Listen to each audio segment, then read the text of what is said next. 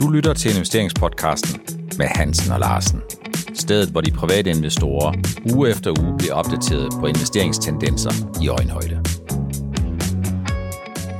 Velkommen til afsnit 155 af investeringspodcasten med Hansen og Larsen. I dag, Helge, så må jeg sige, at jeg er ekstra glad for, at du er her i dag, fordi det er jo Novo Nordisk, og vi skal også snakke en lille smule om Bavaria Nordic. Er du opdateret på det? Ja, det er sådan nogenlunde, hvad jeg kunne nå på vej ind i bilen, men altså, det, jeg synes ikke, det er så vanskeligt at følge med, i hvert fald ikke for Novo, fordi det er jo det, det samme, der kommer hver gang, ikke? Fremgang og, ja, nej, nu skal jeg ikke snakke for meget. Ingen over, ingen ved siden af det, ja. tror jeg, det bliver konklusionen endnu en gang.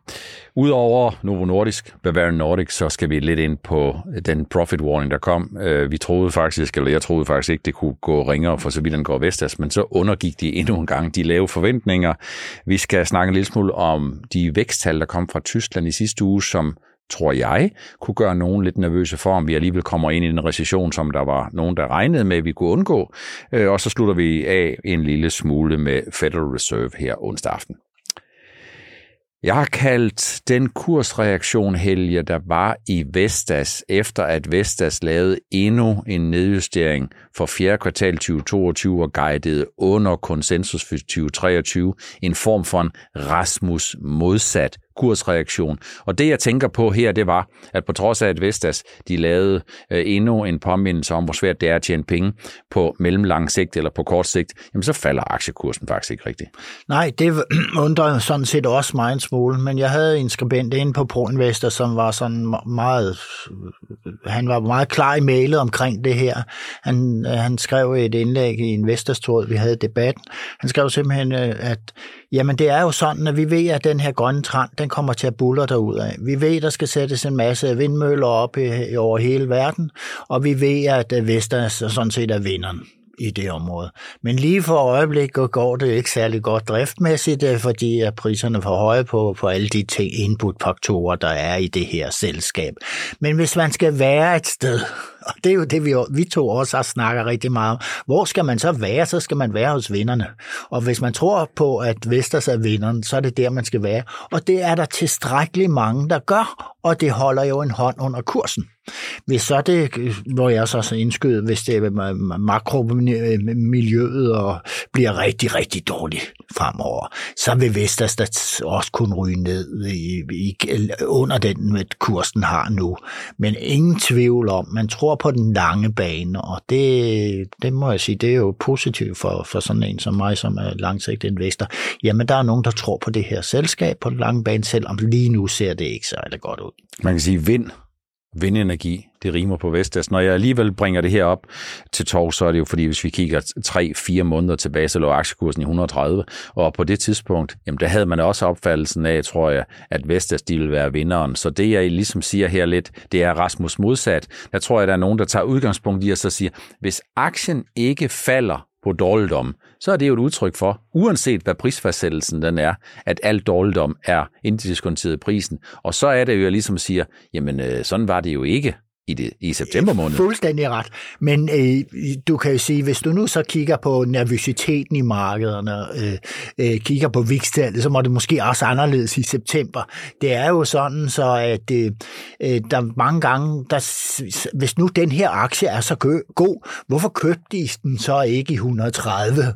Mm. men I vil godt købe den, når den er oppe. Og det kan vi også se mange aktier, der er ræset afsted. Jamen, der vil investorerne gerne købe den helt på toppen, men de vil ikke købe den på bunden. Så det, så det, det er jo sådan en modningstid, der kommer, når man har fået nogle chok i markedet. Ikke? Og så nu, nu kan man så, det er der i hvert fald en skribent hos mig, der har konkluderet, at jamen, øh, den, den er, det er et godt køb her, øh, det, fordi den lange bane ser fornuftig ud. Der findes jo et mundhelge, der hedder Nød lærer den nøgne kvinde at spinde, og jeg tænker, at på Vestas, så vil man sige, Nød lærer Vestas-investoren at være tålmodig. Men hvis jeg prøver at kigge en lille smule på, hvad den implicite margin var i Q4 på deres leverancer, jamen så kommer jeg frem til, at Vestas har haft en margin på minus 12,66, og det er jo der, hvor Vestas jo blandt andet med hjælp øh, fra vindmøllemarken, god vindmøllemarken i 2025 skal lave øh, 10% plus. Jeg kan godt øh, sætte mig ind i, at øh, cirka en femtedel af deres forretning, det er service. Jeg kan også godt sætte mig ind i, at de laver 21,4% EBIT-margin der, men øh, minus 12,66% på 80% i en forretning, Der kan man jo godt sige, at øh, der er jo, jeg, jeg hørte en, der engang sagde, at der skulle 20.000 komponenter ind i en vindmølle, og jeg kan godt forstå, at øh, der er rigtig mange ting, der skal passe sammen. Ja, i allerhøjeste grad. Og så kan man jo sige, hvis de kører med minus 12 procent på 80 procent af omsætning, puha. Øh, spørgsmålet er, hvor længe man kan gøre det. Ikke? Altså, der kommer jo et tidspunkt, hvor man kan sige, at har man kapitalberedskab nok i den her virksomhed til, hvis man det her kører for lang tid? Har du kigget beregnet lidt på det? Eller? Ja, det er faktisk også noget af det, som øh, dem, der er meget positive på aktierne, husk nu igen på, når vi snakker om et enkeltstående selskab, så er det ikke et udtryk for en købs- eller salgsanfælden, for vi kender jo ikke din investeringshorisont og risikoprofil. Men det er noget af det, som der også er nogen, der siger, jamen risikoen for en kapitaludvidelse, jamen den er i det mindste ikke blevet større, og jeg bliver måske en lille smule overrasket, fordi jeg har faktisk ikke opfattet den som værende særlig stor, men det er jo den marginale investor, det marginale indtryk, som flytter aktien marginalt, og det er man jo også nødt til at være lidt ydmyg overfor. Ja, helt klart. Altså, ja, det er sådan, det er med det, men altså, vi, vi ser jo øh, nogle, og det har vi jo så gjort i et par år, vi har jo set nogle bevægelser i aktierne, og øh, positiv momentum og negativt alt muligt, som overrasker os i høj grad. Altså, det, det er faktisk sådan, det, der, der, er, der er en underlig underliggende styring i, i hvordan tingene er her. Vi ser også uh, Novo, det kan vi komme ind på, som stiger og falder øh, sådan her på et godt regnskab. Men okay, vi har jo oplevet mange mærkelige ting gennem årene, Per. Aktiemarkedet er jo et sted, hvor risikopræmien den spiller en uforholdsmæssig stor rolle. Det må man bare sige. Ja. Mens øh, der har været positive momenter i aktiekursen i Vestas de sidste 3-4 måneder, så kan man ikke sige det samme på Bavaria Nordic, og i sidste uhelge, jamen der var der, der kom der en, eller var en høring i USA, som fik investoren til at vende mundvinen nedad i relation til covid-19 og markedspotentiale. Hvad var det egentlig lige, der skete der?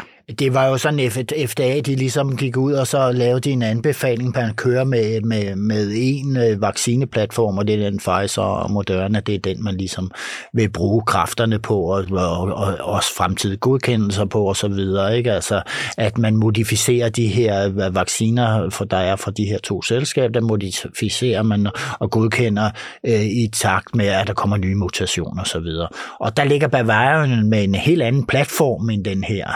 Øh, Øh, og øh, det, det skaber jo en stor usikkerhed om, øh, og der tror jeg også, når det jeg har været ude og komme med nogle, nogle meninger om det, at det kan være vanskeligt for Bavarian at, at komme ind på det amerikanske marked. Og det er vigtigt at, at være gode venner og være inde i varme hos FDA, fordi at det, det, øh, godkendelser i andre verdensdele afhænger meget af, hvad de gør i USA. Så vi snakkede lidt øh, før udsendelsen her, der snakker vi om, at USA er jo på mange måder, og FDA er jo på mange måder vigtig. Dels for fordi der, hvis først FDA de har givet en godkendelse, så kigger europæerne og siger, hvis FDA har godkendt det, så godkender vi det også. Men måske også, Helge, i den her scene, at øh, USA er jo der, hvor markedsmulighederne øh, omregnet til kolde dollars eller kolde kontanter er størst, så man kunne godt forestille sig, hvis det er sådan, at man kommer ud i en situation, hvor FDA giver det grønlys til Bavarians konkurrenter ind på en teknologi, jamen så vil øh, markedspotentialet i, ikke kun i USA, men også i Europa være lidt mindre, end det vi ellers ville have været. Eller meget mindre jo. Altså det, det, det må man jo nok sige, det kan jeg ikke undgå at påvirke det, men, men det, som vi kan se, det er, jamen det, man har jo, man har jo vidst, at vaccinen fra Bavarian, den adskiller sig platformsmæssigt. Men at det, som vi hele tiden har snakket, og det er ligesom vi har fået helt klart et indtryk af, det er, at øh, i de forløbet data, det er, at den øh, har en lang virkningsgrad, altså det her med, man når måler på antistofferne mod, mod øh, øh, de tidlige covid-variationer, jamen så virker det antistof, så, så kommer der meget antistof, og de holder i lang tid. Og man, vi har også fået det indtryk af, at den er sådan rimelig bredspektret. Fordi det, man nu ser på vaccinerne i dag, det er jo ikke for, for at undgå, at du bliver syg. Det er bare, at du ikke bliver alvorligt syg. Øh, og der kan man sige, der er jo nogle, det, det giver en, det, for mig er det vel øh, logisk, at, øh, at Bavarian-vaccinen vil virke også på nye mutationer i covid, men øh, nu får vi se, det afhænger af data, og de skal saftsusme være gode, tror jeg, øh, for Bavarian, og, og ja, det kan vi jo så håbe på, og det kan øh, en, øh, aktionærerne i, i, i Bavarian også håbe på i høj grad. Det giver mig anledning til at lave et tilbageblik stadigvæk til afsnit 76 og 77, to specialafsnit, som vi havde for et par år siden, at for biotech-selskaber, der er der, ligesom med ingen over, ingen ved siden af, så for biotech-selskaber, så er der ikke noget ved siden af data. Så har man de rigtige og overbevisende data, jamen så er det jo ikke en done deal, Helge. Nu spørger jeg lidt, øh, lidt ledende. Så er det jo ikke en done deal, at FDA kan sige, jamen hvis der kommer øh, nogle data fra Bavarian Nordic, der viser, at den her, den er både er meget bredspektret, har et utroligt godt forsvarsværk, kan virke både mod den ene og den anden mutation og vare længe, så kommer man da ikke udenom. Med mindre man har fået penge for noget andet, og det er der på en, ingen, der overhovedet tænker på øh, for at beskytte nogle amerikanske interesser, så kommer man da ikke udenom Bavarian, gør man det? Det kan jeg slet ikke forestille mig, men øh, der kan jo ske nogle mærkelige ting en gang imellem, men, men det her, det, jeg vil sige, at øh, nu må vi, vi må simpelthen slå koldt vand i blodet, og så vente og se på, hvad kommer der af data på det her. Og så må man, som, øh, synes jeg, som aktionær i Bavarian sige, jamen vi har en virksomhed, der har en, rigtig, har en masse færdige produkter, som, som der er en god efterspørgsel på. Så har man altså den her covid-vaccine, men man har RSV, som kan virkelig blive et stort hit, ikke? hvor man kan sige, jamen der er altså det her med alle æggene i samme kurv, det, det, det, det er ikke tilfældet med Bavarian. Men øh, nu er der jo lidt knas i maskineriet i opfattelsen af det her, øh, hvor, hvor stor, stor vigtighed vi kan tillægge øh, den her covid-vaccine, som de er i gang med. Vi skifter spor og skal over til, at i sidste uge, der fik vi nogle skuffende tyske øh, BNP-tal for fjerde kvartal, og nu havde vi jo ellers lige indstillet os på, og investorerne har indstillet sig på, og analytikerne har indstillet sig på, at risikoen for en europæisk recession, som jo et stykke hen ad vejen, Helge, hænger meget sammen med, hvad der sker i Europas største økonomi, nemlig den tyske, jamen øh, den ville være lavere. Og nu ser det ud som om, at øh, fjerde kvartalstallene kommer ind på minus 0,2 i stedet for 0,0, altså øh, 0-linjen der, Origo, så kan man sige, at betyder det ikke, at der er en reel risiko for, at den der underafkøling, der kommer i europæisk økonomi, på trods af, at naturgaspriserne går lavere, elektricitetspriserne går lavere, og det er godt for privatforbruget, at den risiko trods alt er lidt stigende igen? Jamen, nu er vi der, Per, vi sidder, jamen, vi skal have noget recession for, for, for, for, for, for priserne og inflationen ned, ikke? og så, så, nu kan man så diskutere, hvor meget skal må den, hvor, hvor alvorlig må den så blive, ikke? Øh, der er lige en ting, jeg lige vil knytte en kommentar til den sammenhæng, det er, at der kom jo et detaljtal for, for december i Tyskland, og det var minus 6 procent eller sådan noget. Jamen, det har også været et rigtig dårligt december måned for, øh, øh, for detaljtal i Danmark. Det har det været i Sverige, det har det været i Norge, rigtig mange andre steder i verden. Altså, december har gjort noget alvorligt. Så, så det, som vi skal se på udviklingen, også øh, her med, øh, med, med, med væksten i Tyskland, det, vi skal se på de, kom, det kommende kvartal her. Det er her, hvor man kan sige, det er her, hvor kampen kommer til at stå om, om hvor alvorlig og dyb bliver den recession, der kommer. For det, altså, jeg tror nok, der kommer en recession, og det er der ret mange andre end mig, der gør. Og så skal man jo huske på, at aktiemarkedet er jo en størrelse, som hele tiden er fremadskuende.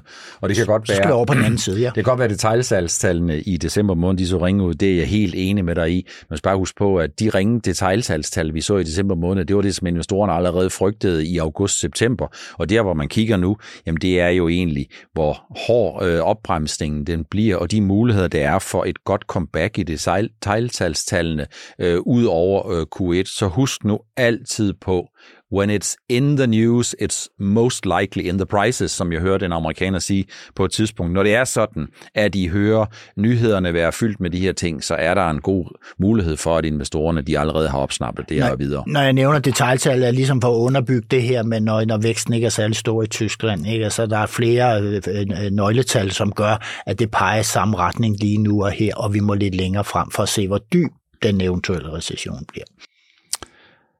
Onsdag helge, der har vi fået regnskab fra ingen over og ingen ved siden af Novo Nordisk. Er det stadigvæk sådan, at Novo Nordisk er i sin egen kaliber og sin egen klasse efter deres fjerde kvartals regnskab og guidance for 2023?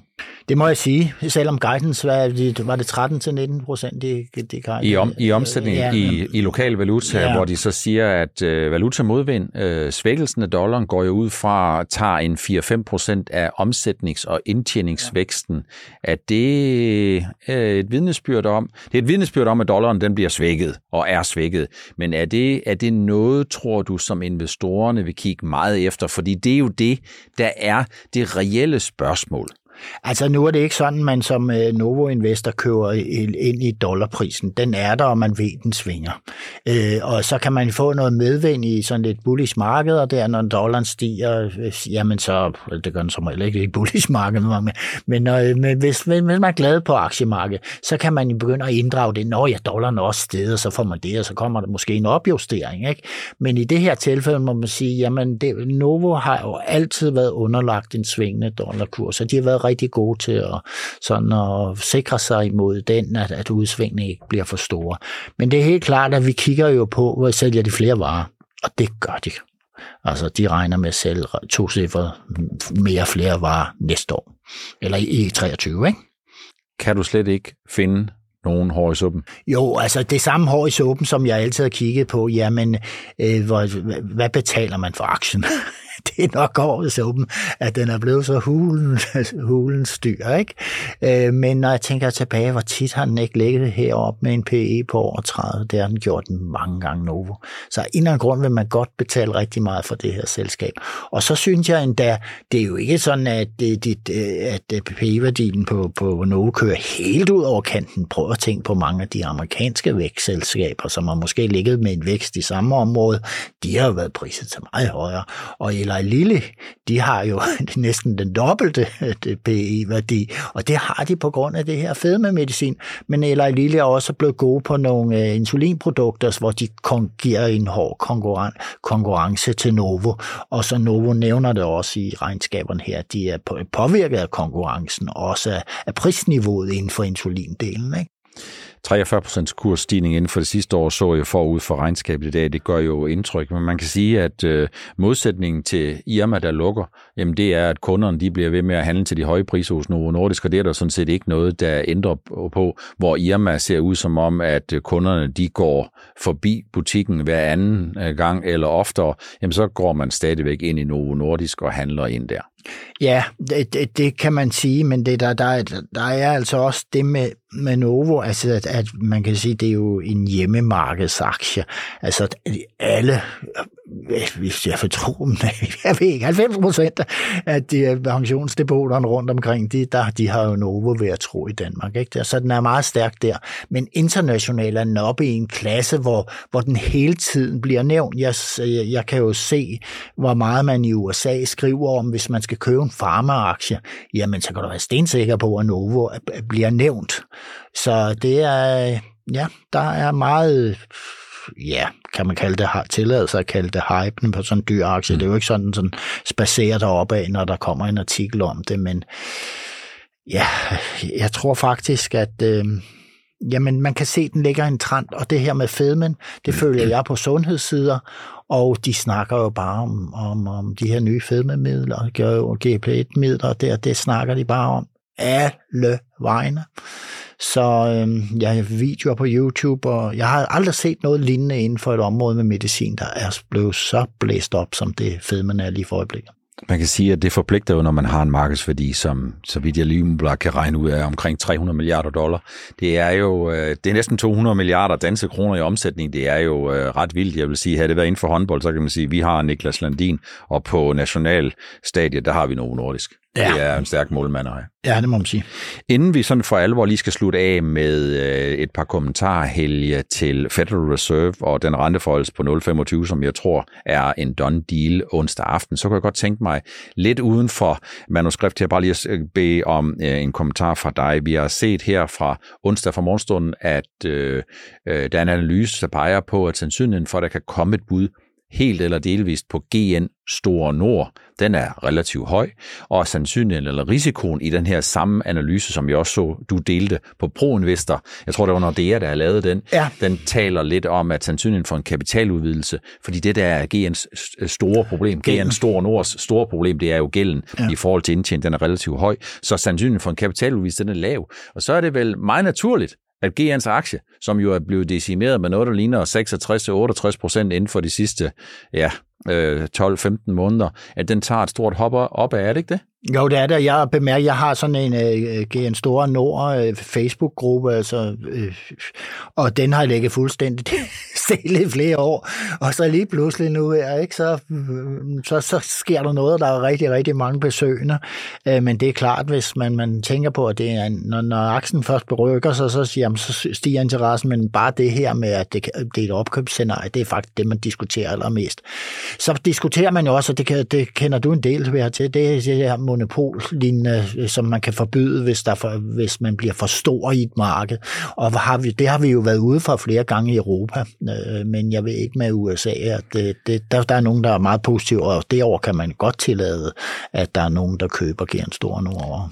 Man kan sige, at øh, det mest naturlige, det er selvfølgelig, at folk de sidder og kigger efter demand, og det er jo fordi, at øh, demand og Stor Nord har måske en størrelse, som til sammen måske bliver godkendt, og så kan man også sige, at demand har jo sine egne udfordringer, selvom det er et verdensklasse selskab, så har de sine egne udfordringer. De slæber lidt rundt med nogle headset-forretninger, som de ikke rigtig ved, hvad de skal. Det er i hvert fald svært at tjene penge. Det er ikke sikkert, at de kommer til at tjene penge på det i 2023, så man kan sige, hvis demand, de kan øh, blive større inden for hearing, og de kan få løst deres headset-udfordring på lidt længere sigt ved at få den kritiske masse og, at købe noget op der og købe hele GN, så ligger det lige til højre ben. Det er jo ikke mindst fordi VDI, som er William Dement Invest, ejer mere end 10 procent, så det ligger til højre ben. Når det er sådan, jeg er en lille smule loren eller lunken, så er det jo fordi, at hvis der ikke er meget store synergier, så kunne det godt være, at der kommer sådan en Novozymes-Christian Hansen-reaktion, hvor Novozymes' aktie jo lige pludselig tager 25% ned, efter at Novozymes har gjort det, som nogen opfatter overbudt på Christian Hansen. Man kan sige, det er en enzymforretning, som er lidt farveløs, hvis man kigger på kursudviklingen og i relation til Christian Hansen. Så det er jo ikke en done deal, den kommer, øh, men jeg synes, at markedsreaktionen er meget naturlig. Ja, ja, fuldstændig. Men vi kan jo sige, vi kan jo gætte herfra til juleaften, og så der kan ske rigtig mange ting i den her branche, fordi der sker jo det, når der ligesom er rygter i markedet om, at der, øh, der, der, er, en, der er et opkøb øh, undervejs, eller en fusion, eller hvad man vil, så kan, sker der jo mange gange det, så kommer der jo andre aktører til, som føler deres position truet, og så kan det pludselig blive meget spændende. Det har man set inden for mindre bios- og farmaselskaber gennem årene. Det er rigtig, rigtig spændende, og så kan der komme budkrig og alt muligt andet. Og vi skal lige huske at sige, det her, vi snakker om med Geren Stor Nord og opkøbsrygt og sådan noget, det er jo ikke noget med, at vi anbefaler, at man skal ind og købe aktien. Vel? Altså. Det er meget vigtigt at understrege, at vi anbefaler hverken køb eller salg af Geren Stor Nord, William Demand øh, eller nogle andre ting i det konkrete tilfælde, for vi ved jo, og vi kender ikke din risikoprofil, man kan sige, bare det, der kommer noget omtale, det er sådan lidt ligesom ude på motorvejen, når der er et trafikuheld, så kan der opstå en kiggekø, og så er der lige pludselig nogen, der stopper op, nogle af konkurrenterne, som tænker, vi kigger lige, vi ja. venter lige, vi ser lige, hvad der sker. I aften, onsdag, øh, der kommer jo renteannonceringen helge fra Federal Reserve, øh, og jeg vil tillade mig at konkludere, at 0,25 det er en done deal. Tiden med 0,75 er overstået. Federal Reserve har jo hævet renten dramatisk, siden de startede i marts måned 2022, øh, og selv 0,5, som jo langsigtet øh, vil virke som øh, en meget stor renteforholdelse, men som for den stigning, vi har set de seneste uger og måneder, virker måske lidt mindre, er mindre realistisk. Så må ikke, at Fed de hæver om 0,25 og så siger, pengepolitikken er mere dataafhængig end nogensinde. Jo, det tror jeg, og det er netop de der følgekommentarer, de har, synes jeg, der, der, der, der, der rykker i markedet. Og det er jo så spændende at se, men altså, de, jeg tror, de, de holder jo meget, meget stort øje med, med hvordan tingene de retter sig. Men lige nu er nøgletallene gået fedt vej, ikke? Øh, men øh, mange investorer, de håber jo på, at, øh, at, øh, at, at, at, at, at man får den dæmpning i markedet, sådan så man ikke får de her høje rentestigninger. Så investorerne og Fed, de håber på en underafkøling, uden at der kommer istapper på økonomien. Yes, altså de og håber jo vækst stadigvæk. De håber moderat vækst, de håber på den bløde landing. Erfaringerne siger, Helge, det der med at styre en økonomi, som har været overophedet ned til en underafkøling, uden at du får iskrystaller på væksttallene, jamen det er altså, det er altså en fin kunstart. Ja, det er det. Det er utrolig svært. Og jeg, jeg sidder også og tænker, faktisk har jeg tænkt på, hvor svært det ene talt har været at komme derned. Vi kan jo bare kigge på beskæftigelsestallene, som vi ved lægger efter. Øh, men nu begynder det at rykke på den front også. Det er vigtigt endnu en gang at sige, at hvis det er sådan, I sidder og kigger på, på beskæftigelsesudvikling yes. for at finde ud af, hvor langt økonomien er, og så lige kigger, stusser over, hvorfor aktiemarkedet er et helt andet sted, jamen så er det jo fordi beskæftigelsen, den ikke sjældent er 3-6 måneder bagud, hvorimod investorerne meget ofte er løbet foran på hele og halve chancer og tager alle de muligheder, der er at være 3 til 6 måneder foran. Og det vil sige, at det reelle forhold mellem aktiemarkedet, som er foran, og arbejdsmarkedet, som er meget bagud, det kan sagtens være 6-12 måneder. Og i investeringsverdenen, Helge, så er det jo alt eller intet. Fuldstændig. Det er, altså, det, det er jo det, det pejlmærke, man har. Det var det, vi havde valgt at tage med i afsnit 155 af investeringspodcasten med Hans og Larsen. Tak fordi øh, vi stadigvæk øh, har din og jeres opmærksomhed. Vi ses og snakkes yderligere ved i næste uges afsnit 156.